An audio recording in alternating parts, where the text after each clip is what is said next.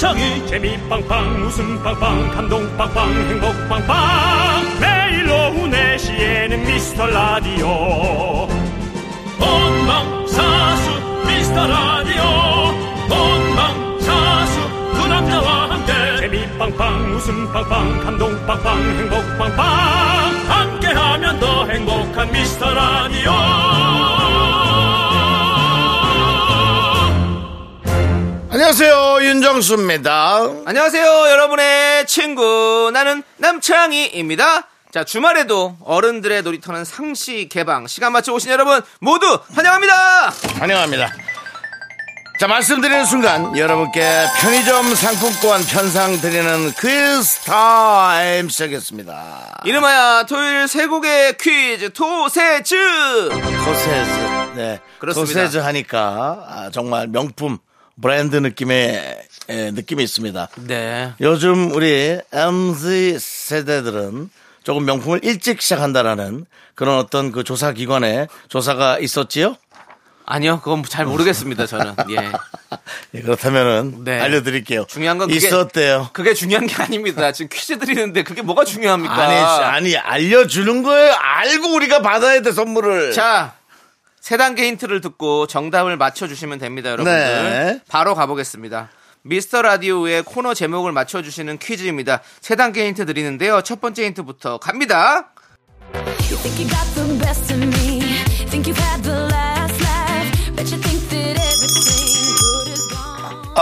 예, 여러분 반갑습니다. 윤정수입니다. 점장이에요. 자, 첫 번째 힌트 나갔고요. 벌써부터 정답 올라오기 시작하나요? 자, 그럼 토세즈 두 번째 힌트는요, 이 코너의 게스트 바로 조충현! 매주 월요일에 영업사운드로 출연 중이죠. 조충현이 두 번째 힌트입니다. 그리고 마지막 세 번째 힌트입니다. 이 코너의 시그니처 멘트가 있습니다. 남정희씨, 미라클에게 선물 쏠 수 있어!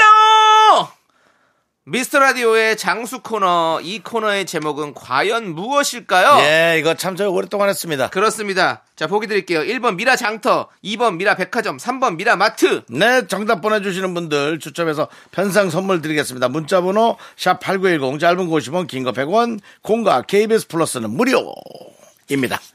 자, 윤정수 남창희의 미스터라디오. 윤정수 남창희의 미스터라디오. 네, 토요일입니다. 오늘은 제국의 아이들의 마젤톱으로 시작해봤습니다. 오늘 뭐 왜 이러는 거죠? 다 제목들이 약간 명품 느낌의 제목들이 자꾸 나오는데요. 자, 토파즈. 자, 아니, 토파즈가 아니라 뭡니까? 토세즈요. 토세즈. 예, 토요일에 드리는 세 곡의 퀴즈 토세즈입니다. 토세즈 앤 마젤토브. 네, 근데 원래 네.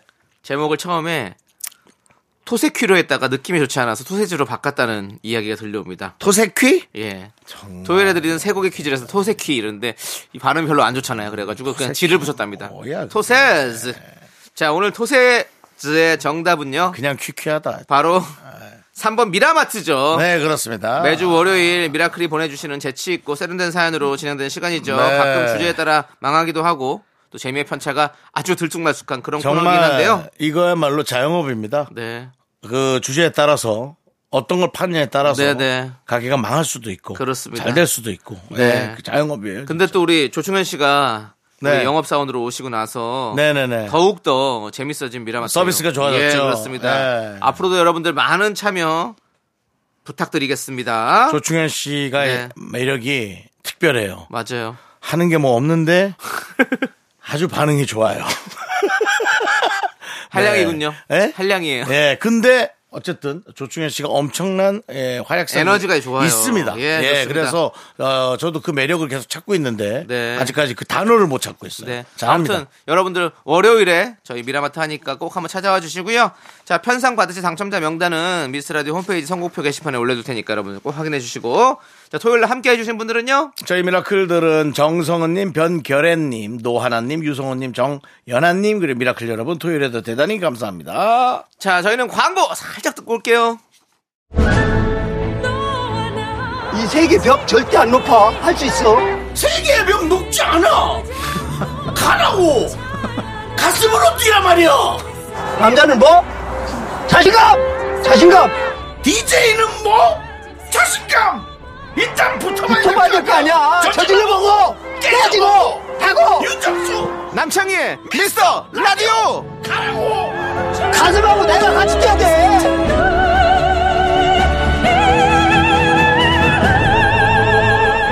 KBS 쿨FM 윤정수 남창희의 미스터라디오 여러분 함께하고 계시고요. 그렇습니다. 네. 가슴과 DJ가 함께 뛰는 그런 라디오 미스터라디오고요. 자, 우리 8127님께서 반가워요 미스터라디오. 우선 사과부터 드리겠습니다. 예. OTT에 빠지는 바람에 미라를 두고 한눈 팔다 1년 만에 돌아왔어요. 이젠 OTT도 재미가 없네요. 역시 미스터라디오가 최고예요. 전 남친에게 다시 돌아온 기분이에요. 저 받아주실 거죠? 라고 해주셨습니다. 1년이면 그냥 가세요. OTT에 빠진다라는 표현은 맞지 않아요. 그냥 어떤 드라마에 빠져서 몇 편을 연속으로 몇 편이 아니라 몇 개의 드라마를 봤다면 그런 건 이해할 수 있어요. 1년이면 본인이 그냥 지루해서 오신 거예요. 윤정수 씨. 예. 진짜로 가요? 아니, 있겠다 하면 붙잡진 보내진 않는데 또 이분은 틀림없이 우리에게 상처를 줄 수 있습니다. 윤정수 씨. 이름 기억합니다. 이분이 어디 가셨는지 기억도 못했으면서 뭘 상처를 줘요. 근데 누구죠, 이 사람? 모르잖아요. 누군지 모릅니다. 감사합니다. 돌아와 주셔서 감사하고 저는 이런 의심해 봅니다. 최근에 최대 OTT에서 가구당 그게 없어지고 같이 보기 하는 거 같이 보기 하는 걸까 이제 계정을 돌려 쓰는 것을 금지하기 시작하면서부터 저도 조세호 씨 계정을 함께 썼는데 잘렸습니다. 등록이 안 된 가구라 해서 지금 그걸 안 보고 있거든요. 우리 이분도 그런 것 같은 느낌이. 자기 돈 내고는 못 보겠다. 참 8127님도 참입니다 진짜. 예. 그렇게 좋으면 돈을 좀 내고 보시던가. 근데 아니 그건 제 생각이라고 자꾸 이렇게 하지 말고요. 왜 이분한테 자꾸 뭐라고 하세요. 오셨는데. 이렇게 떠돌아다니는 돈 내기 싫어하는 많은 분들이 지금 라디오 쪽에서 오며 가며 방황을 많이 하시겠네요. 아니요. 뭘 방황을 해요. 방황을 하기는. 지금 이 방송을 듣고 계신 대기업에서 잘려나가신 많은 떠돌아다니는 유랑 청취자들. 돌아오세요. 오십시오. 다 오세요 빨리. 오십시오. 저희 네. 또 KBS가 많은 쿨FM이 많은 또 준비를 하고 있습니다. 괜히 쿨FM이 아닙니다. 저는 쿨하게 받아들이겠습니다. 방황하다 돌아오는 미라클 환영하고요. 언제든 다시 돌아오시고 돌아온 탕아에게는 탕후루처럼 달콤한 사탕 세트 선물로 드리도록 하겠습니다. 저처럼 아예 관심이 없었어야죠. 뭔 관심이 없어요. OTT. 윤조 씨 OTT 관심 없어 다 보시잖아요. 네. 좋아하잖아요. 그것도 다른 사람 이제 이렇게 해준 그 계정으로 이렇게 봤죠. 네. 네. 자, 아무튼 그렇고요. 자, 1450님께서 윤마카라스님, 남자 남창희님. 안녕하세요. 수원에서 평택으로 출퇴근하며 새벽 시간에 듣는 청취자입니다. 건설 현장에서 안전 담당하는 일을 하고요. 5살 남자아이 아빠입니다. 아, 예, 반갑습니다. 뒤늦게야 새벽 방송이 재방송인 걸 알았네요. 아이고. 정수 씨 저랑 동갑인데 정말 80년생이라고 해도 믿겠어요. 창희 씨는 한겨울 손난로처럼 따뜻한 남자 같아요. 우리 정수 씨에게 따뜻하게 대해주세요. 호호호. 두 분 덕에 상쾌하게 하루를 시작하고 있습니다. 맛있는 라디오 방송 주셔서 감사합니다. 건강하고 행복하세요. 네. 역시 해주셨습니다. 아니나 다를까 안전 담당하는 일이라서 안전 담당한 일을 하다 보니까 이 문자에서도 그래서도 이미 이 따뜻하고 이렇게 뭔가 케어해주는 느낌의 글이 느껴져요. 평안해요. 평안해. 이 글을 읽으니까. 저 윤정수 씨한테 따뜻하게 합니다. 얼마나 따뜻한데요. 뭐 제 입으로 얘기해서 그렇긴 하지만 유조 씨, 예, 이때쯤이면 본인이 좀 입으로 얘기해 주셔야 되는 거 아닙니까? 그러니까 뭐 부모가 짜준 털실 같은 느낌은 아니고요. 그냥 업체에서 이렇게 프랜차이즈로 찍어낸 듯한 장갑 있잖아요. 목장갑 같은 느낌은 그런 따뜻함입니까? 목장갑이 없으면 너무 춥잖아요. 그거라도 있는 게 어딥니까? 목장갑 하나 쓱 낀 거, 예. 그냥 걸걸하게 낀 장갑 같은 느낌인데, 네, 그래도 뒤늦게 알았군요. 이게 재방송이. 근데 야 이렇게 일찍 나가시는군요. 네. 아니 저희 새벽 방송 시간에 저희 집 옆에 공사가 지금 한창인 곳들이 너무 많아요. 네. 그래서 제가 또 이거 잘 알고 있습니다. 네. 저희 집 옆이 또 한밭집이라고 하죠. 이게 공사 네. 식당이 있잖아요. 네. 그게 바로 있어가지고 제가 거기서 식사를 많이 합니다. 예? 잠깐만. 너는 예. 그 공사하는데 직원들 먹으라는 밥을 왜 가서 먹는 거야? 아니면 누구나 와서 먹는 식당이죠. 아, 그래요? 그럼요. 아, 그 공사하는 사람들만 먹으라는. 그게 아니라, 거기는 이제 계약해서. 군의 식당이 아니고요? 군의 식당이 아니죠. 아, 거기는 일반 식당이죠. 아, 돈을 내가 먹는 거죠. 실례했네요. 저는 예. 또. 제가 뭐 돈 안 내고 거기 가서. 뭐. 얼굴 알려줬다고 쓱 가서 뭐 본인 집에 있는 식재료 쓱 갖다 놓고. 아이고, 가서 드립니까? 사장님이 근데 가끔씩 공짜로 주실 때도 있어요. 아무래도 뭐 자주 오면은 네. 저를 너무 좋아해 주셔가지고 네. 감사하게 또 그게 이제 다른 손님들한테 안 보이는 게 좋습니다. 아이 그럼요. 왜냐면 그 기분이 또 그렇게 영 좋진 않아요. 아이 그럼요. 저 사람한테만 공짜로 주고 저는 또 다른 걸 갖다 드리죠. 아, 뭐 그런 거 좋아요. 예, 예. 다른 거 갖다 주는 건 좀 다른 사람들이 보게 하십시오. 그래야지 다른 사람들도 좀 갖다 주는 맛이 있고. 네. 예, 식당이라 그래서 꼭 뭐 돈만 내고 먹어야 되는 거 아니지 않습니까? 좋아요. 아예 돈을 내고 뭐 먹더라도 내가 또 갖다 줄 수도 있는 거지. 정. 너무 좋고. 예. 자, 아무튼 우리 1450님 저는 아무튼 그래서 아무튼 새벽부터 너무 고생들 하시더라고. 예. 그분들도 새벽 한 4시부터 식사 준비를 하시고 네. 거기는 5시부터 출근하셔가지고 그때 식사로 오시더라고. 야, 그래서 너무 고생들 많이 하신다라는 말씀을 드리고 제가 그 다니는 예. 앞에 그 KBS 앞에 그 우동집 있습니다. 네. 아, 거기에 제가 비타민 C 화장품 하나 그 아주머니한테 하나 드렸어요. 네. 너무 좋아하세요. 늘 풀 메이크업을 하고 계시거든요. 네. 그래서 제가 하나 드렸어요. 예, 우동집 이모님 그 풀메이크업 하시는 거 왜 계십니까? 알죠, 그 메밀. 아, 알아요. 저도 네. 좋아하잖아요. 특별히 친한 거 아시잖아요. 지금 맛있어요. 네, 예. 저 전화해놓고 시키는 거 아시죠? 네, 네. 저 곧 갑니다 하면 딱 알아서 나오는 거 알죠? 깔아주고. 거기 나 금방 가도 금방 나오는데 뭐 굳이 전화까지 하세요? 아니, 우동 소바 금세 나오는데 뭘 전화까지 하십니까? 아니 그래도 이제 우리가 전화하면 김치하고 단무지 미리 깔아주잖아요. 딱. 예, 연예인이. 또 그런 거 미끼치 단무지 미리 깔아놓고. 혹시 그 앞에 저기 그 가면 뭐 김호중 씨 팬들 아, 예. 또 장민호 씨 팬들 네. 쫙 있거든요. 알겠습니다. 거기를 쫙 가르고 들어가서 제가 씨. 미리 깔아놓은 김치 거기까지만 얘기 듣겠습니다. 지금 왜냐면 그렇다는 겁니다. 저희가 노래 들어야 됩니다. 윤정수 씨 예약하는 얘기가 지금 중요한 게 아닙니다. 그래서 자, 어쨌든 서로가 그런 마음으로 예, 예. 잘해주라는 거죠. 알겠습니다. 얼마나 좋아요. 예. 예. 1450님 아무튼. 고생하셨으니까 저희가 또 선물 드리겠습니다. 긴 장문에 또 문자 주셨으니까 선물 예. 보내드리고 자 저희는요 마이티 마우스의 홀로 크리스마스 함께 듣고 올게요. 여러분들 크리스마스가 한 달밖에 안 남았습니다. 벌써? 예 빠릅니다 시간. 네 마이티 마우스의 홀로 크리스마스 함께 듣고 왔습니다. 자 진짜 크리스마스가 얼마 안 남았네요. 한 달밖에. 야 아직은 더운데. 크리스마스를 있습니까? 맞아주기에는 네. 날씨가 그렇게 춥진 않은데 아. 역시 지구온난화 네. 우리가 함께 풀어놔야 될 탄소 저감 네. 같이 해야 되고요 윤정수 씨 네. 예, 알겠습니다. 또 장황한 얘기 여기서 아니요 줄여야죠. 미리 좀 줄이도록 하겠습니다. 예, 뭐 예. 단무지로 3분 먹는데 뭐 네. 그만해야겠죠. 이경숙님께서 냉장고에 다진 고기가 있어서 뚝딱뚝딱 만두를 빚었어요. 김치까지 송송 썰어 넣으니까 너무 맛있더라고요. 외식의 충동 잘 넘겼습니다. 아주 칭찬해. 아주 좋아. 잘했어요. 만드는 게 귀찮아서 그렇지. 뭐 요즘 식당에서 사 먹는 것도 훌륭하지만 네. 이제 집에서 좀 뚝딱 거리는 것도 좋아요. 아, 그렇죠. 네. 만드는 재미가 있는데 사실 뭐 만들면 귀찮긴 하지만 또 시작하면 또 재밌어요. 네. 이영복 셰프님한테 또 만두 빚기를 또 배우지 않았습니까? 아, 역시 고수는 또 맛있게 만드는 방법이 따로 있더라고요. 아하. 예.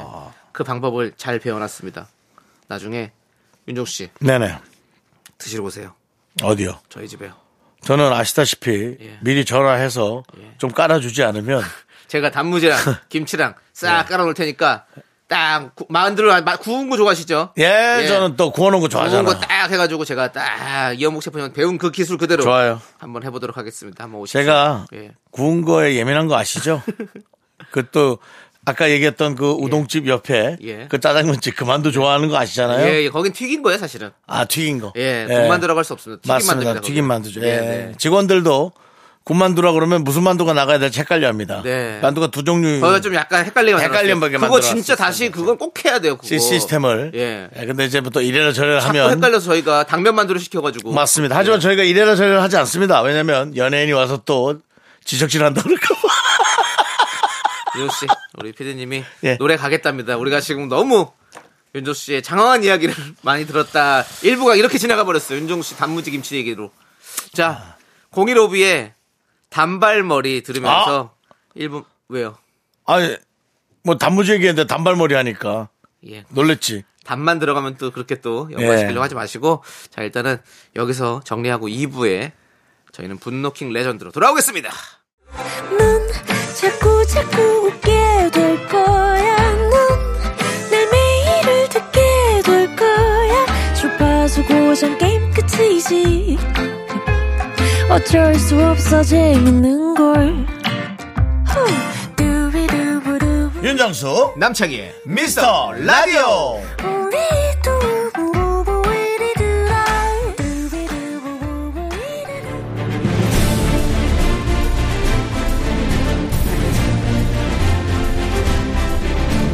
분노가 콸콸콸 분노킹 레전드.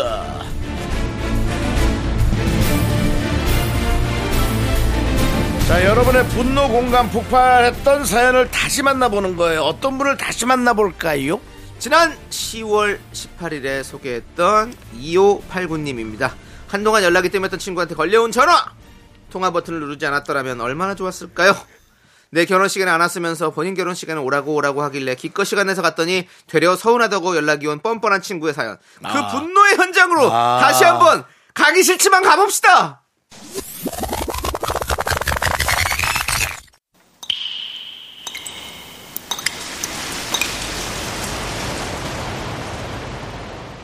분노가 콸콸콸. 정취자 2589님이 그때 못한 그 말 남창이가 대신합니다.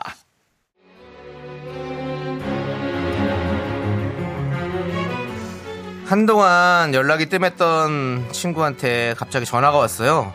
전화벨이 울리는 순간 느낌이 싸했지만 어느새 제 손은 통화 버튼을 누르고 있었습니다. 아, 누르지 말걸.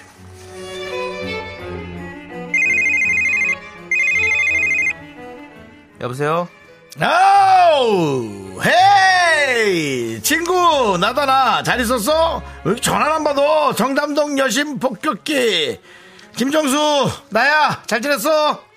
어, 오랜만이다. 뭐, 나야 뭐 너들 똑같지 뭐. 나야 뭐 너들 똑같지 왜? 진짜, 그거 재미없기는. 야, 너 아직 경기도 출퇴근 하냐? 너 그거 뭐지, 반전세라 그랬던가? 월세라 그랬던가? 아, 뭐, 그게 그거지 뭐. 참, 나 얼마 전에 그 우리 딸 돌잔치 했다. 하루하루 크면서 얼굴이 달라지는데 아이 너무 이뻐. 야, 아들이 돌잔치를 했어? 아니 딸이라고. 아, 딸이야. 어, 그 딸이 돌잔치를 했어? 이야, 시간이 빠르구나. 야, 왜 연락을 안 했어? 서운하게. 아이, 결혼식 때 왔던 친구들이랑 지인들한테만 연락했지. 잔치도 워낙 작게 했고. 근데 뭐 연락 안 받았으면 네가 내 결혼식 때 안 왔나 보네. 맞다, 너 안 왔었지? 내가 네 결혼식에 안 갔다고? 그럴 리가 있나? 그래? 이상하다. 그럴 리가 있을까? 어, 이상하다. 죽이고만 보냈을 건데? 야, 확인, 아니, 뭐, 확인까지 할 필요는 없고, 그게 중요한 건 아니고. 야. 아, 그래, 뭐, 다 지난 일이야. 그래, 뭐, 야, 돈이 뭐 중요한, 지금이라도 근데 보내면 야, 되지, 뭐. 어쩐 일이야. 어. 아니, 뭐, 저기 바쁜 시간에, 어차피 그런 쓸데없는 얘기야. 뭐, 결혼이 뭐가 중요하냐. 살아가는 게 중요하고. 나 결혼해! 못하겠다. 어, 나 그래? 대답도 하지만 나 못하겠어. 야, 그래, 뭐 쓸데없는 네 결혼 뭐 중요하냐? 결혼이 뭐가 중요하니? 나 결혼해. 날짜 잡았어. 아, 어렵더라고요 결혼이라는 게. 정점장 나왔는데 너도 바쁘고 피차 바쁘니까 저기 문자로 보내줄게. 지금 동으로 보낸다. 봐봐봐. 날짜 장소 확인해라. 얼른 확인해. 지금 봐. 지금 보냈어. 야, 아, 지금 그래. 대답해. 지금 봐. 봤어? 그래. 봤어? 지금 봤는데. 봤어. 강남에서 토요일 12시에. 맞아. 어. 봤구나. 봤어. 근데 이날 오후에 아버지 생일 모임이 있어서 내가 여주에 내려가야 되는데, 아, 주말이라 차가 막힐 텐데 시간이 좀 애매하다. 야, 너 말이 좀 애매하다.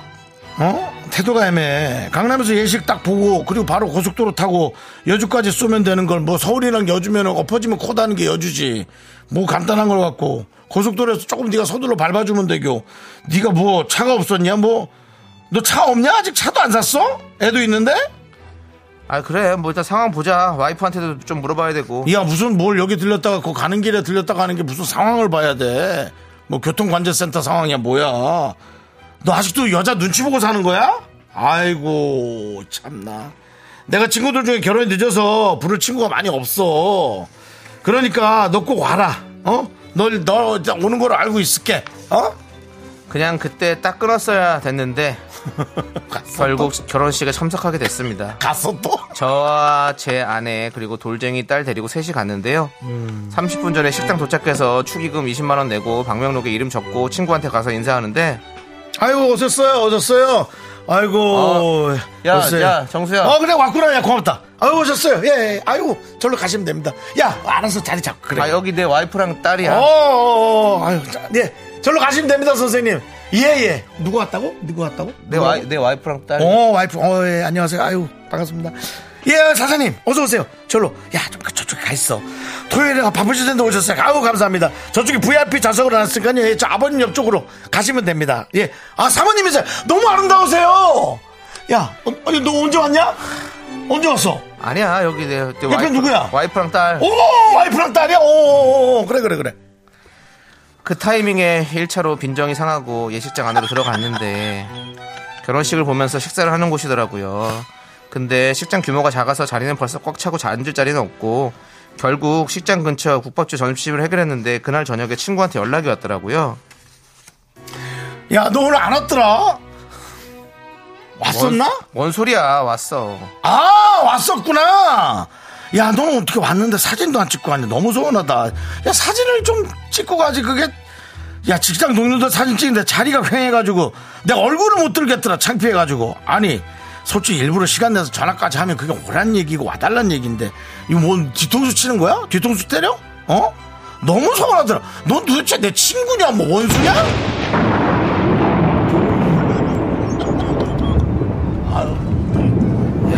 이런 놈이 다 있네 진짜. 어? 야, 아, 내가 진짜 그 전화 버튼, 그 통화 버튼을 눌렀던 내 손가락을 그냥 접어버리고 싶다 진짜. 야, 이 지밖에 모르는 인간아, 어? 그래서 내가 너 내 결혼식 이후에 손절했던 건데, 어? 내가 진짜 아우 내가 그냥 아우 내가 인정에 또 끌려서 아우 진짜. 야, 내가 너 전화번호 지웠어, 어? 지웠어. 아예 그냥 너란 놈을 내 기억에서 싹 지웠어. 그러니까 너 앞으로 내 앞에 다시 나타나지 마. 어? 다시 나타나지 마. 너 내 눈앞에 앞에다 한 번만 더 나타났다고 내가 너 어떻게 할지 몰라. 알았어? 이 스파도 그냥 다 풀어버린다. 알았어? 분노킹 레전드 지난 10월 18일에 소개됐던 청취자 2589님의 사연에 이어서 하상욱의 축의금 듣고 왔습니다. 네. 자. 축의금이라는 노래. 네. 야, 이분도 참 노리고 했네. 아, 그렇죠. 뒤에 축의금이라는 노래가 있네. 아니, 원래 하상욱 씨는 또 이런 재미난 또 시를 쓰시잖아요. 아, 예, 그러니까요. 때문에 그런 가사들을 또 담아가지고 네. 이렇게 노래를 내셨더라고요. 네. 예, 그렇습니다. 자, 지난 10월에. 네. 서울 타이베이 왕복 항공권 추첨할 당시에 후보로 올랐던 분노 사연이었는데 아쉽게 항공권에 당첨되지 않았어요. 이렇게 좋은 내용이었는데. 예. 하지만 오늘 분노킹 레전드에 선정이 되셨습니다. 다시 한번 축하드리고요. 좋은 내용. 자, 이날도 윤종 씨가 메소드 연기력을 발휘해서 진상 친구 역할을 아주 또 잘해 주셨죠? 아, 예. 진상 친구. 야, 진짜 아니 이런 친구 사실은 저는 너무 불편해요. 예. 저는 이렇게 이런 거 있죠.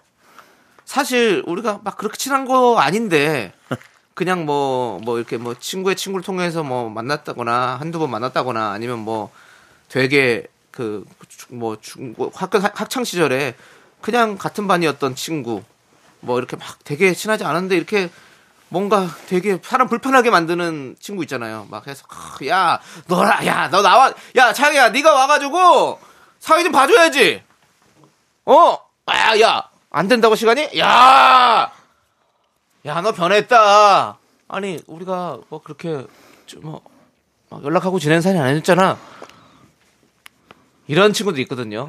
아 저한테 그런 친구는 없는데 뭐 아무튼 이렇게 여기서 보면 이런 친구들 있잖아요. 그래서 아 이러면 정말 피곤한데 윤정 씨는 어떻게 좀 이런 친구들을 해결하는지 좀 궁금하기도 하고. 저는 또, 뭐 얘기하잖아요. 예. 그만해. 뭐 그러고 바로 얘기하잖아요. 바로 또 얘기해 주죠. 지난번에도 얘기했지만 근데 불편하진 않았고 불편했는데 뭐 나쁘진 않았어요. 그래요? 지난번 추석 때 그 엄마 산소 가는데 친척들이 또 대거 같이 간다 그래서 속으로는 조금 약간 불편했어요. 오. 왜냐면 저는 갈 때 이제 그 친척들한테 감사해서 커피를 사다 드리거든요. 왜냐면 우리 어머니가 마지막 가셨기 때문에 거의 마지막 순서로 가거든요. 네. 그래서 그 커피를 이제 친척분들 한 열 몇 분이 가요. 그러면 커피를 열 몇 잔을 사야 되잖아요. 그게 일이 보통이 아니라고 사실. 아이, 그거는 뭐 사실. 네. 네. 아이, 그것도 하려면 또 귀찮아요. 왜냐면은 산소를 우리가 산을 두 군데 돌다 간단 말이야. 그러면 그 밥그릇만 8군데를 인사를 해야 돼. 밥그릇이야 표현해서 좀 그렇습니다. 산소. 봉분. 네. 예. 그래서 그렇게 하고 딱 이제 커피를 16잔을 사는 거면 거의 실신 상태야, 내가. 예. 한 9시에 나와서 한 3시쯤에 커피 사는 거야. 예. 지쳐있지. 예. 8군데를 절을 2번씩 하면 살찐 사람이 8군데 절 2번 하면 그래요. 거의 맛이 가는 거예요. 네네. 근데 갑자기 툭, 예. 나야. 용근이. 네. 반갑다, 야. 너, 우리 고등학교 때, 아니, 중학교. 그래! 2학년 때인가? 맞아. 반갑다, 야. 그리고 안 가는 거야. 그래서, 그러고 서서, 지금처럼 3초를 쳐다보다, 그래서 왜? 나는 그 얘기를 하지. 이런 거 있잖아. 이거 얘기하는 거잖아. 불편한 거. 예, 예. 약간 불편한 거. 그래서 뭐 커피 사달라는 건가? 뭐 이런 거.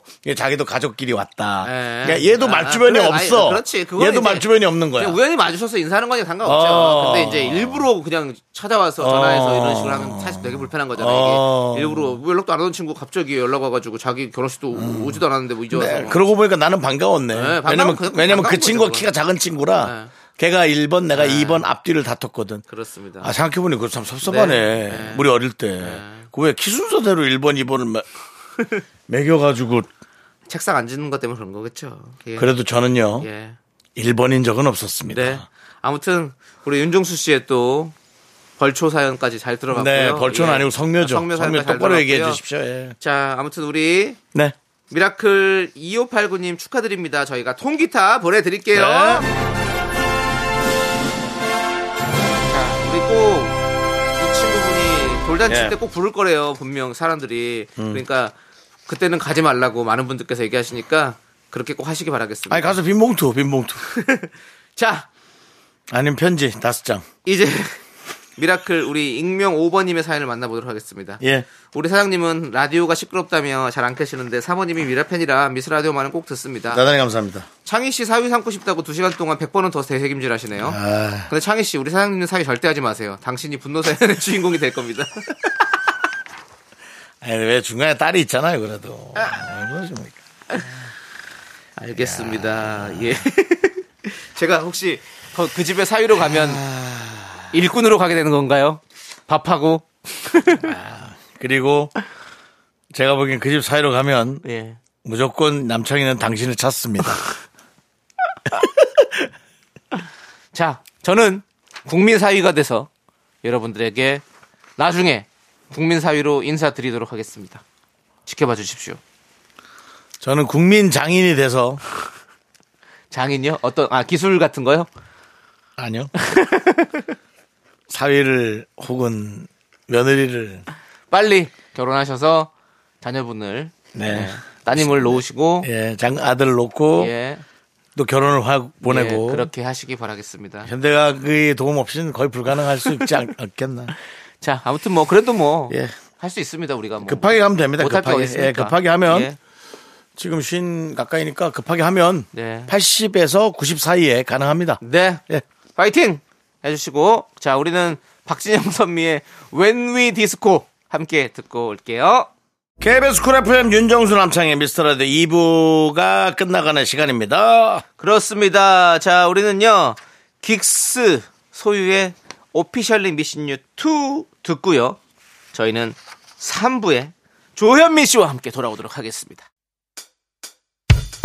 학교에서 집안일 할 일 참 많지만 내가 지금 듣고 싶은 건 미미미 미스터 라디오 미미미 미미미 미미미 미미미 미미미 즐거운 오픈에 미스터 라디오 미미미 미미미 미미미 미미미 미미미 미미미 미스터 라디오 미미미 미미미 미미미 미미미 즐거운 오픈에 미스터 라디오 미미미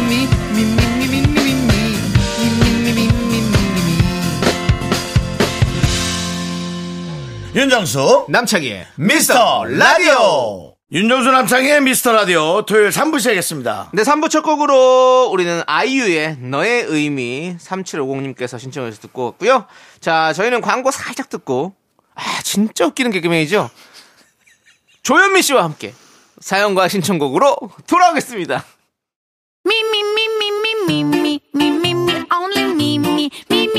윤정수 남창의 미스터라디오에서 드리는 선물입니다. 전국 첼로 사진예술원에서 가족사진 촬영권, 에브리바디 엑센코리아에서 블루투스 이어폰 스마트워치, 청소이사 전문 영국크린에서 필터 샤워기, 한국기타의 자존심 덱스터기타에서 통기타, 아름다운 비주얼 아비주에서 뷰티 상품권, 푸짐한 마음을 담은 박지의 모던 순댓국에서 순댓국 밀키트, 자연이 살아 숨쉬는 한국 원예 종묘에서 쇼핑몰 이용권, 선물 받고 싶은 보르딘 커피에서 알록달록 골드 브루 세트, 내신 성적 향상에 강한 개치 나래 교육에서 1:1 수강권, 한인 바이오에서 관절 튼튼 뼈 튼튼 전관보, 슬로우 뷰티 전문 브랜드 오투 애니원에서 비건 레시피 화장품 세트, 새로운 여행 새로운 이스타 항공에서 인천 나트랑 왕복 항공권, 기대하던 그 맛 건화 한우다에서 한우 불갈비 세트를 드립니다. 선물이 콸콸콸.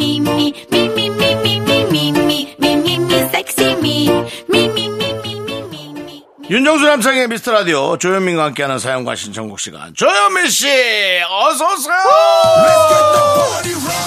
11월 25일 어머나 벌써 12월이 다가왔습니다. 걱정하지 마십시오. 토요일에는 개그맨 조현민이 있습니다. 반갑습니다. 조현민입니다. 네, 조현민 씨 어서 오세요. 12월이 진짜 얼마 안 남았고, 야, 이러면 진짜 한 살 먹는 거네. 와. 11월 25일 뭔가 크리스마스 느낌 많이 나죠? 한 달 뒤면 크리스마스. 예. 누구는 또 혼자 있게 되고 누구는 또 뭐야 누구는 하면서 왜 누구는 하면서 왜 그렇게 웃는데? 다시 갈게요. 예. 다시 갈게요. 뭘 어딜 가? 이거 지금 더 이상 갈 길 없는 것 같은데. 원래 저거 옷도 또 크리스마스처럼 입고 오셔가지고. 네가 그런 식으로 하면서 뭐 현민 현답을 한다고. 방 앞에서도 멘트도 못 날리면서. 지금부터 조현민이었고요. 예. 전 여기까지였던 것 같습니다. 여러분들 건강하세요. 예. 아이고야. 아니 근데 예, 농담이지만 늘 예. 가을이 빨리 가는 건 알고 있는데 아 요번에도 가을을 빨리 뺏어갔어요. 그렇죠. 여름에서 바로 그냥 겨울이에요. 그냥 늦더위까지 있다가 그냥 11월 초 생각해보면 그때도 반팔 입었다가 그죠? 그렇죠. 느닷없이 또 이렇게 되네. 참. 끝납니다. 아 이건 너무 돌이킬 수가 없는 11월이네. 또 뭐 낮에는 가끔 더울 때도 있고. 신기하지 네. 않아요? 나 진짜. 아니 이렇게 덥다가 이렇게 갑자기 추워지면 오히려 생물들이 좀 힘들 것 같아. 네. 뭐 생선이라든가, 예. 그렇죠. 예. 뭐 연어 그런 것들 있잖아요. 예. 그런 것들의 항로가 난 바뀔 것 같아. 요즘에는 그래서 이제 뭐 가을이 아니라 뭐 겨름 뭐 이렇게. 어 그래. 그 말도 맞겠다. 겨울과 여름을 섞어놓은 거야. 근데 낮에는 덥다가 갑자기 막 춥다가 막 어느 날은 되게 덥다가 어느 날은 춥고 막. 겨름 새로운 계절이 생길 것 같습니다. 여러분들 지켜보고요. 예. 자 영화계의 최수종, 가요계의 이상순. 네. 그렇다면 개그계엔 누가 있냐? 바로 조현민 씨가 있습니다. 이 시대의 남편상 현자 조현민이 여러분의 고민에 현답을 내려드립니다. 현민 현답!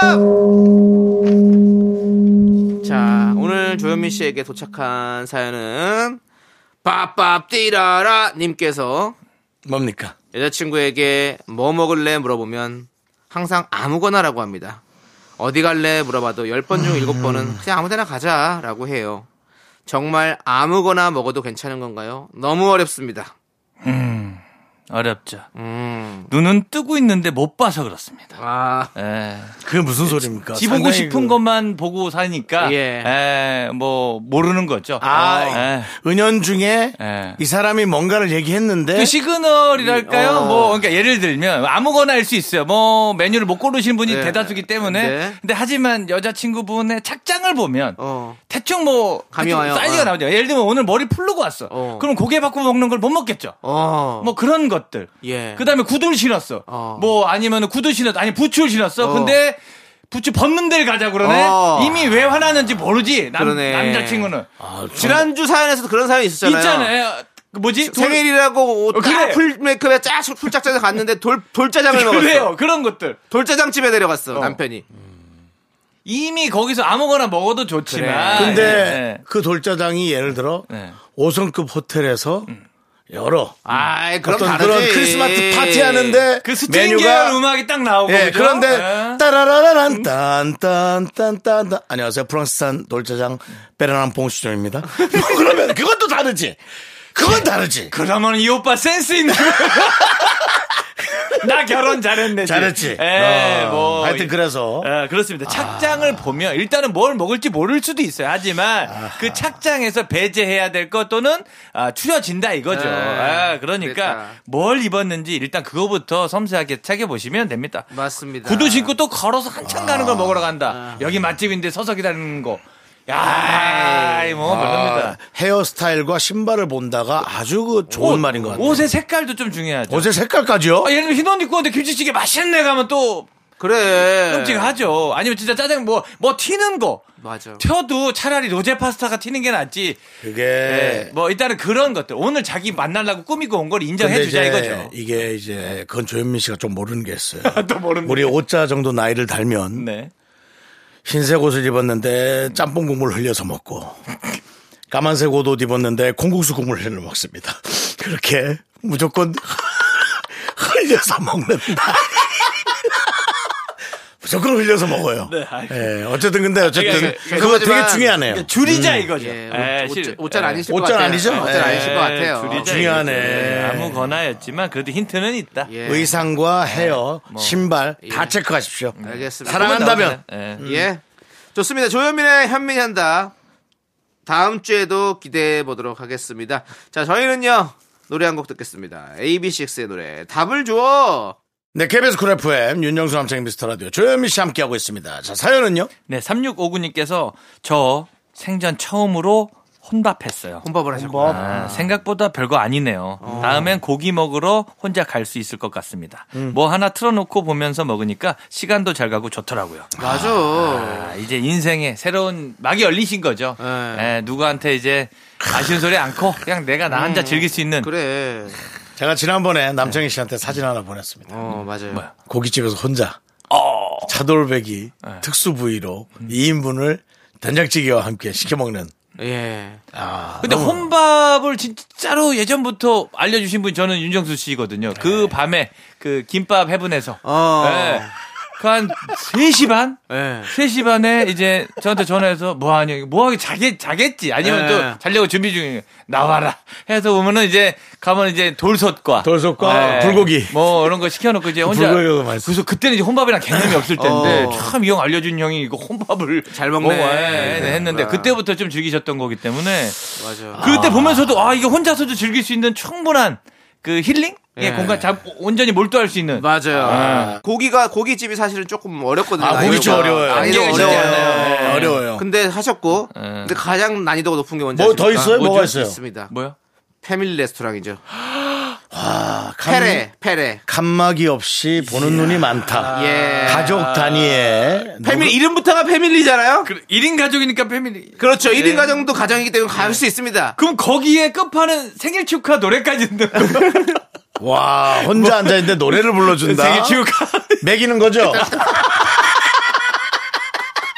도전해봐야죠. 예. 언제나 예. 도전해서. 한번 도전해보시죠. 도전해서 제가 그 사진은. 네.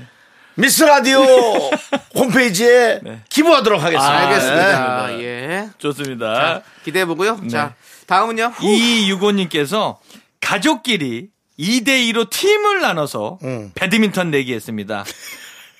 바람 때문에 저희 팀이 졌습니다. 역바람이 불었네. 이제 옆도 있고, 그죠? 네. 근데 딸내미가 패배를 인정하지 못하는 눈치입니다. 계속 씩씩대고 있는데 어떻게 달래줘야 될까요? 이야, 이게 승부욕이 엄청나신 그렇죠. 딸내미를 또 같은 편을 또 드셨네요. 예, 그래서 실내 스포츠는 이유가 있어요. 이제 네. 바람이 엄청난 역할을 하죠. 그죠? 주변 영향이 없어야 됩니다. 그렇죠. 예. 배드민턴은 바람 불면 재미가 없어요. 예전에 한 10년 전에 우리 조현민 씨하고 배드민턴을 친 적이 있는데 네네. 제가 때렸는데 네. 공중에서 한 5초 있다 내려오다가 나무에 걸린 것도 아닌데. 바람이 너무 세가지고. 네, 거의 뭐, 예. 그렇죠. 와. 그리고 바람도 바람이지만, 뭐, 딸내미들. 어린애들이 승부욕 있는 친구들이 이거 지면 너무 울어 울잖아. 그 질투에서 시작된 거죠. 졌다라는 질투. 이제 너무 심하기 때문에 아유. 이거는 뭐 예를 들면 금융치료라고 해야 될까요? 이제 또 그걸로 뭐, 가야 돼? 근데 애기들이니까. 물질 약해. 그러니까 어느 정도의 승부욕이 있으면 사실은 세상을 살아가는데 좀 이렇게 힘이 될 수 있는 게 있는데 너무 또 승부욕이 세면 이렇게 어떻게 해야 되나요? 이렇게 우리 조현민 씨 자제분 같은 경우는 승부욕이 어떻습니까? 승부욕이 진짜 요거 약간 손흥민 버금가는 승부욕이 있어요. 최근에 뭐에 그렇게 질투하는지 봤더니 저희 조카가 막내가 있는데 그 친구가 100일이에요. 그래서 장모님께서 그 친구 영상통화로 저희 애기랑 같이 있다가 영상통화로 그 애기한 100일 된 애기한테 우르르 깍꿍을 해줬어요. 딸아이가 방으로 들어갑니다. 왜 그러냐 했더니 왜 난 우르르 깍꿍 안 해줘 이러면서 이렇게 애기들은 이거는 어느 장단을 해줘야 될지 모르겠는 거예요. 그러니까 승부욕이 엄청나거든요. 그럴 때 또 우르르 깍꿍을 애기니까 해주면 또 금방 풀리긴 하는데 야 이럴 때 이제 뭐 유튜브를 보여준다든가 뭐 여러 가지 방법밖에 없습니다. 다양한 걸 제시해 주는 수밖에 없습니다. 애기들 보통이 아닙니다. 그 질투가 그렇겠네요. 상상을 쳐. 우르르 깍꿍을 자기한테 안 해줬다고 하는 거예요. 우르르 깍꿍. 나는 깜짝 놀랐어요. 너무 사랑으로만 키워서는 안 됩니다. 그러니까 혼날 때도 혼내고 냉혹하고 어려운 살벌한 경쟁의 시대라는 것을 알려줘야만 합니다. 근데 또 그래서 더영 승부욕 세지는 거예요. 그래. 이 사람들의 독차지라고 경쟁의 시대가 아니지. 우리가 나눔의 시대가 돼야. 뭐 얘기가 조금 이상한 대로 흘러가고 있는데. 알겠습니다. 만약에 딸내미가 손 아래라면 그 윗 친구에게 얘기해서 일부 승부 조작도 가족끼리는 제가 추천드립니다. 가족끼리의 사랑에 대한 사랑에 관한 한번 져줘라. 그래서 이제 그런 거 추천드립니다. 알겠습니다. 다음 사연이요. 네, 907 하나님께서 형들 저 미용실 가는데 이재훈 커트 할까요? 박서준 커트 할까요? 소개팅이 있거든요. 저는 얼굴형이 길고 몸통은 큰데 볼살이 없어요. 머리통은 큰데 얼굴형이 길고 머리통이 큰데 볼살이 없다. 뾰족한 스타일이네. 큰 머리통이 길고요. 그다음에 이제 볼살이 이게 이제 약간 그렇지. 열무 같은 거지 열무. 무라기보다 고랭지 무. 저는 여기서 빠지겠습니다. 저는 여기서 빠지겠습니다. 아니야 저기 남창이가 열무 나왔고 조현민이 고랭지 나왔습니다. 전 빠졌습니다. 양상국 씨 같은 그런 걸까요? 그렇지 양상국 씨 이렇게 나왔다. 크고 길. 아니 양상국 씨가 웃기는 말을 자꾸 해서 이미지 느낌이 그냥 그래서 그렇지. 그냥 보면 정말 멀쩡하고 괜찮아요. 아니. 그럼요. 그렇다고요. 네, 잘생겼어요. 저희가 뭐 잘생겼다고 얘기하긴 뭐 잘못됐다고 얘기한 적이 없어요. 저희는 왜 화를 내세요? 아니 그러니까 잘생겼다고 얘기하긴 그래요. 왜냐면은 우린 잘생긴 사람들을 정말 많이 보니까 제 기준에선 그렇지만 진짜 멀쩡하고 괜찮아요. 그 얼굴형을 보는 거 얼굴형을 요렇게 나보다 훨씬 나요. 요렇게 뾰족한 형. 근데 그러니까 이거 안 먹어요. 저희 아무 말 안 했어요. 윤종 씨 왜 혼자서 그렇게 이거 안 먹어요.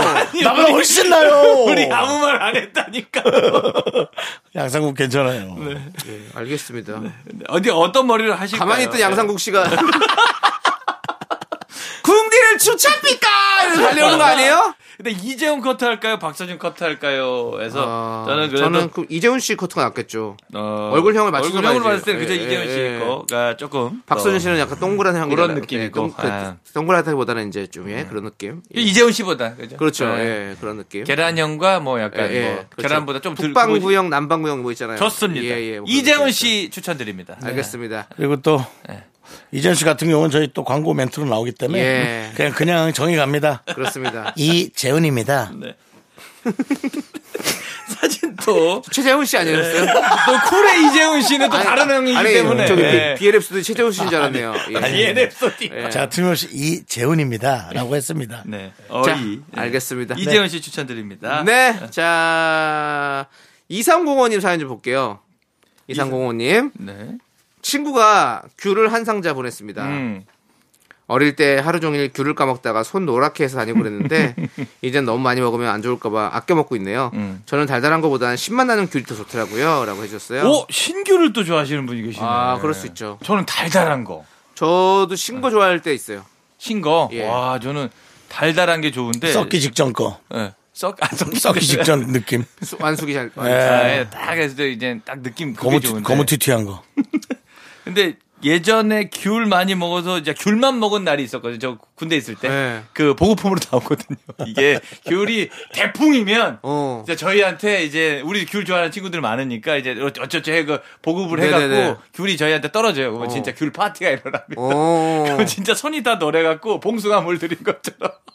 근데 귤을 또 워낙 많이 먹으면 화장실을 또 많이 들락날락 거려야 되니까. 그렇죠, 그렇죠. 네, 남용은 또 안 됩니다. 귤 하나에 칼로리가 좀 있어요. 칼로리가 있어요? 아, 그럼요. 어머나, 그건 또 몰랐네. 귤 하나에 칼로리가 한 100칼로리? 80칼로리 정도 돼요. 아, 진짜? 그렇기 때문에 그 한 개 있잖아요. 한 개 큰 거 이렇게 하면. 그래서 그거 한 3개 먹으면 얼추 그러면 배가 밥 한 공기 먹는 거예요. 배가 좀 채워지네. 예. 아, 그래서 보급이 나온 거구나. 개인당 하여튼 크게 귤 반상자치 나왔습니다. 근데 뭐 쳐보니까 100g 정도로 기준으로 치면 약 40칼로리 정도 나온다는데 그러니까 그 귤이 또 크기가 다르니까 예, 또 지켜보도록 하겠습니다. 네. 예, 아무튼 조심하셔야 되고 하루에 한 2개 정도 먹는 게 좋다고 그러더라고. 진짜? 네? 앉은 자리에서 10개. 2개란 뭐 하는 거예요? 먹지 말라는 얘기네. 그거는 진짜 처음 급할 때 먹고 나가는 거 아니에요? 예. 알겠습니다. 귤을 씹는다에 시옷 얘기하신 거 아닌가요? 예. 자, 우리 노래를 듣겠습니다. 신현주님께서 신청하셨어요. 제주소년의 귤이라는 노래가 있습니다. 오랜만에 학교에서 이 제주소년은 제자가 많습니까? 아입니까? 예, 맞습니다. 예, 그렇습니다. 이 노래 듣고 저희는 4부로 돌아오도록 하겠습니다. 하나, 둘, 셋.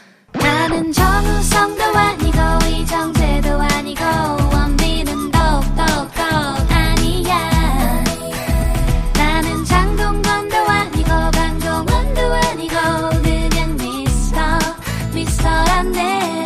윤정수 남창희의 미스터라디오 KBS 쿨FM 윤정수 남창희의 미스터라디오 여러분들 함께하고 계시고요. 자, 토요일 4부가 신나게 시작됐습니다. 정말 재밌는 개그맨 조현민과 함께하는 사연과 신청곡 지금부터는 수사가 필요한 사연들 만나보겠습니다. 개그맨 경찰 개찰 조현민이 맨 눈으로 사연을 읽어드리는 수사반장 시작합니다. 네, 충성 언제나 청취자 여러분 편에 서도록 하겠습니다. 들으셨죠? 정말 재밌는 개그맨입니다. 충성! 경찰 아니에요! 충성! 그렇습니다. 오늘은 어떤 사건들이 접수돼서 어떻게 웃겨주실 겁니까? 김성채 님이 웃겨주실 겁니다. 예.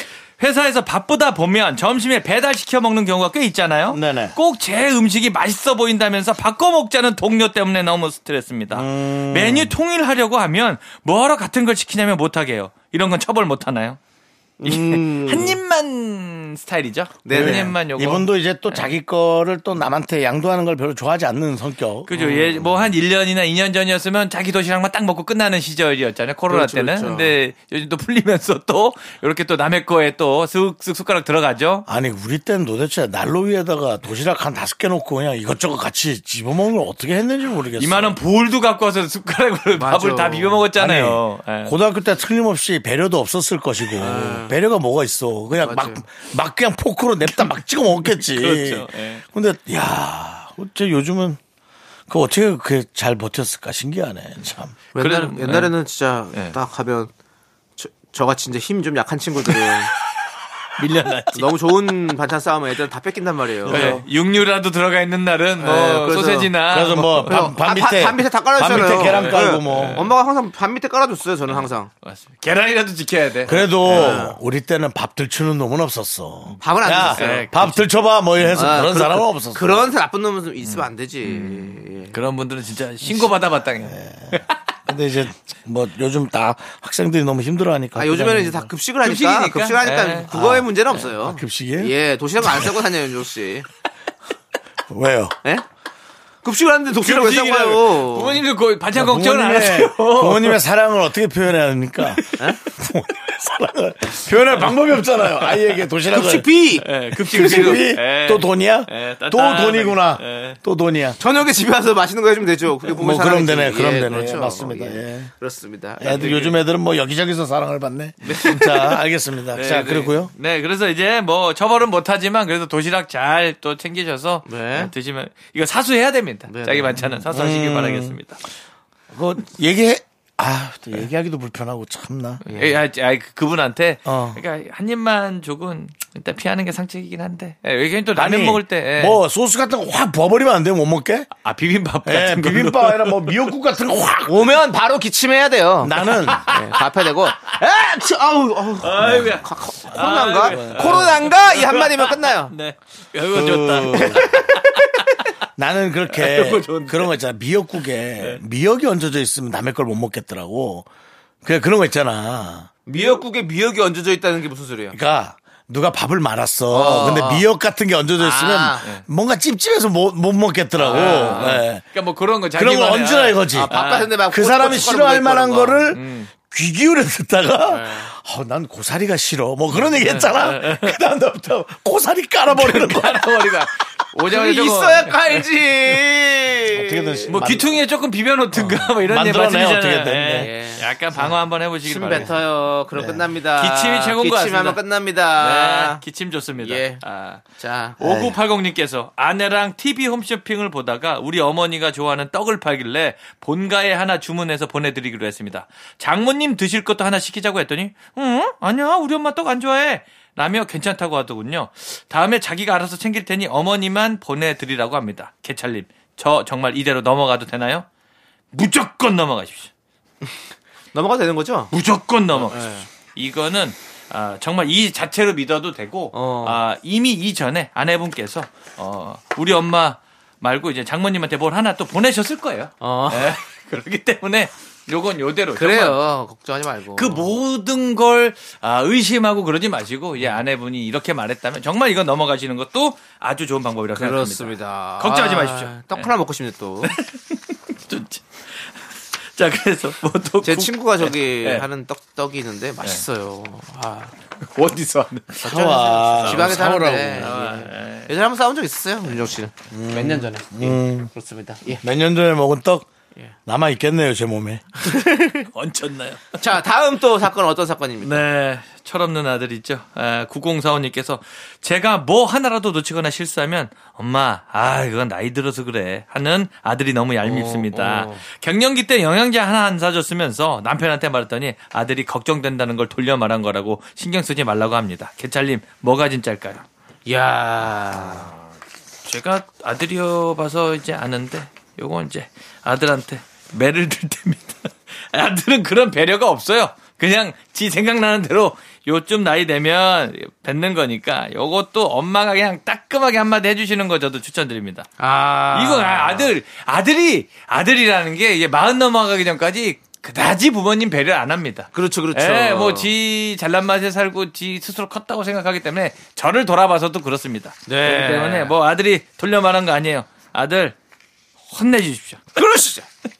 자, 우리 노래 듣고 오도록 하겠습니다. 노래는요. 네. 마마무의 노래.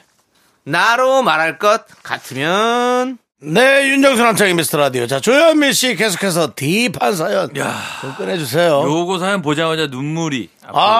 그래요? 자, 들어봅니다. 제 사연 같아요. 아, 그래? 네, 김지현 님께서 현민님, 잔소리 하는 사람이 힘든가요? 듣는 사람이 힘든가요? 저희 남편이 잔소리 대마왕이거든요. 일일이 따라다니며 잔소리하는 게 얼마나 힘든 일인 줄 아냐며 뭐라고 합니다.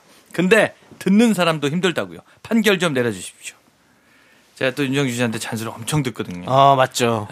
뭐 진짜 10년 전 얘기도 막 듣고 얘기를 좀 나눠봐야 될 것 같은데 이제 하는 사람이 힘들까요? 듣는 사람이 힘들까요? 진짜 듣는 사람 하는 사람은 어느 선에서 끝납니다. 포기. 하거나 안 보는 거예요. 나 쟤 안 본 지 한참 됐어요. 근데 저도 이제 그래서 혼나다 보니까 이제 하시면서 그 어떤 분께서 이제 잔소리를 하시면서 새로운 그 문단 또는 문장 같은 게 생각나서 신이 나실 때가 있어요. 혼내는 게 신날 때가 있잖아요. 이렇게 얘기하면 더 따끔하다라는 거를 하면서 개운하실 때가 있거든요. 그때는 리액션 하기가 좀 불편합니다. 약간 잔소리하다 칼춤을 출다. 알아요. 칼춤을 안 추고 그냥 멘트만 나가야 되는데 본인이 이제 그 칼춤을 출 때가 있는데 그거 좀 잔소리하는 분들은 자제해야죠. 네. 그렇죠. 따끔한 것만 딱 가줘야죠. 네네. 그건 맞습니다. 예. 그래도 따지다 보면 이제 듣는 사람도 쉽지 않다. 근데 이제 듣는 사람이 더 힘들지 사실. 이제. 근데 아이, 그래. 하는 사람은 그렇게 하고 나면 힘들지 어떻게 감히 힘들 수가 있나. 하는 사람 그렇게 하고 나면 속이 시원해. 잔소리 하고 나면. 근데 이제 네. 하지만 이제 김지현 씨께서 그 얘기는 안 하시니까 예를 들면 일사부재리라 그럴까요? 한번 혼냈으면 말아야 되는데 네. 김지현 님께서 계속 다른 실수를 계속 하는 거면 이거는 이제 하는 사람이 힘들다. 잔소리 하는 사람. 이게 계속 네. 꺼리를 만드시면 힘든 그렇죠. 건데 하나의 꺼리를 가지고 계속 몰아가시는 거죠. 솔직히 근데 잔소리도 뭐 하려면 뭐든 꼬투리 잡아서 못 하겠어요? 아유, 문제를 만들면 문제 그래, 엄청 많아요. 그렇지. 털어서 먼지 안 나는 사람 어딨어? 나 이 세상 뭐 마음에 안 드는 거 투성이긴 해요. 근데 하지만 그냥 삽니다. 아, 솔직히 말해서 그냥 이불 한번 쓱 털어봐요. 먼지 안 날래요? 난리지. 야, 말도 안 되죠. 삼겹살 먹어놓고 기름이 왜 이렇게 많냐. 그래. 이런 거지. 뭐 잔소리 하려면 할 거 너무 많아. 네. 그러니까 저기. 잔소리 하지 마세요. 그거 그렇게 안 해야 돼요. 예. 잔소리 안 하고 저 잔소리 갑 아닙니까? 예. 잔소리 갑 윤정수가 하는 얘기인데 잔소리 네. 안 하고 네. 안 봐야 합니다. 그 너머가 궁금하긴 합니다. 그러니까 그 너머가 뭐야? 신나게 잔소리를 하시고 그 예. 자리가 파했어. 그 다음에 이제 하신 분은 어떤 마음이 드시는지. 이제 뭐랄까 개운하다 아니면은 그냥 넘어 그냥 생각도 안 난다. 이제 집에 이제 세멘트를 잘 발라놓은 느낌? 이제 정리됐다. 봉합됐고. 그래. 이제 이 시멘트만 제대로 굳으면 완벽한 벽이 된다. 라고 와봤더니 그 다음 주에 또 시멘트에 구멍이 숭숭숭 뚫려있고. 고양이 발톱, 발 같은 게 나와있고. 누가 매달려 잔소리를 하긴 했는데 달라진 게 하나도 없는. 오케이. 그래요. 알겠습니다. 예. 조심하겠습니다. 네. 자, 다음 사건은요. 네. 사건. 네. 요것도 사건이라고 합시다. 저희는 사건이라고 합니다. 사건입니다. 수사반장이니까 사건이죠. 이거는 사건이라고 봐야 됩니다. 9373님께서 아내가 컴퓨터가 빨라진 것 같다며 저를 의심합니다. 하드디스크 정리했다고 했는데 안 믿는 것 같아요. 여보, 당신 촉이 맞아. 케이스 빼고 아내 다 새 걸로 바꿨어. 그래도 내 용돈으로 바꿨으니까 너무 뭐라고 하지 마. 야, 그래픽 카드니, 예. 뭐 램이니, 메모리니, 뭐 싹 다 바꿔서 이제 새 거죠. 그러니까 새 피를 넣는 거죠. 껍데기랑 똑같은 거죠. 조립식이죠. 미스터죠, 그죠? 예, 예. 엔진까지 싹 다 바꾸신 건데 요즘 그래픽 카드 값으로 따지면 요게 이제 100이 넘을 텐데. 오, 그래요? 이 정도 하드 디스크가 빨라졌다는 걸 느끼려면 거의 새 거 값이 껍데기만 있는 거죠. 네네. 그렇습니다. 네. 근데 이제 컴퓨터 빨라졌으니까. 그럼 컴퓨터나 핸드폰이나 이런 거 빨라지는 거 은근히 티가 나요. 아내도 참 똑똑한 아내를 두셨네. 컴퓨터가 빨라진 걸 또 안 해. 그 라이브로 그게 안 와? 로딩 같은 거에서 티가 나지 처음에. 켰을 때. 부팅. 인터넷 눌렀는데. 부팅돼서. 요즘 좀 비싸게 세팅하면은 누르자마자 바로 켜지게. 거의 바로 켜져요. 그런 느낌이겠죠. 네, 그런 건데. 근데 난 이렇게 해보면 그것뿐이야. 똑같아. 또 뭐 쌓이고. 그리고 뭐 자꾸 업데이트를 하라 마라. 그래, 맞아요. 아유, 똑같아요. 아내분이 유튜버시면 이제 편집 프로그램 돌리다 보면 이제 또 버벅버벅 되고 이거 효과 넣는데 이걸 나중에 코드 할 때까지 기다려야 되고 뭐 그럴 수도 있는데 아마 그것 때문이라면 잘 바꿔주신 거고요. 네. 케이스 빼고 아내만 바꿨대. 야, 참. 쉽지 않게 사십니다. 쉽지 않게 하는 거죠, 진짜. 쉽지 않게 사십니다. 우리 KBS 컴퓨터 좀 와서 바꿔주실래요? 남창희 씨가 아주 힘들어 하시는데. 네, 사연 하나 더 듣죠. 알겠습니다.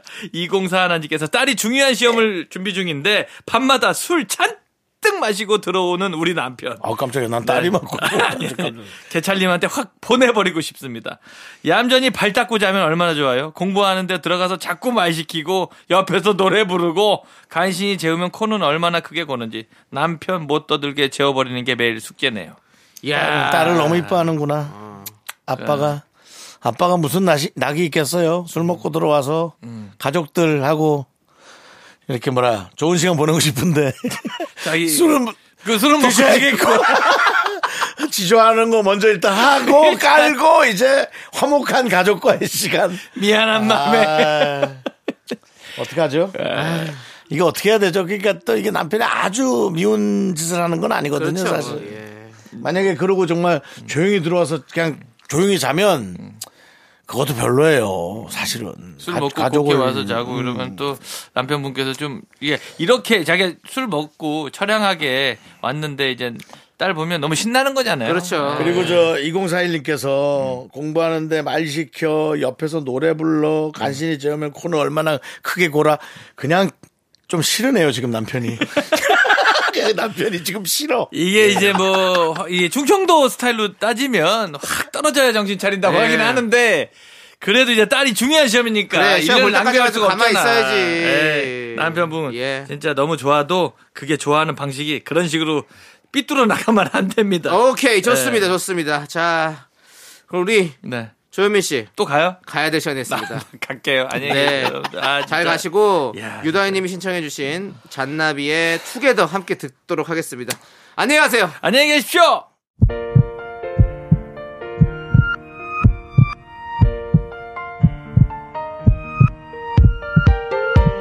자 오늘도 우동영님, 윤희은님, 이철준님, 강도희님, 체리 소보로님 그리고 우리 미라클 여러분 감사합니다. 마칠 시간 됐어요. 네 오늘 준비한 끝곡은요 이솔로몬의 아라체조요입니다. 이 노래 들려드리면서 저희는 인사드릴게요. 시간의 소중함 많은 방송 미스터 라디오. 저희의 소중한 추억은 1728일 쌓여갑니다. 여러분이 제일 소중합니다.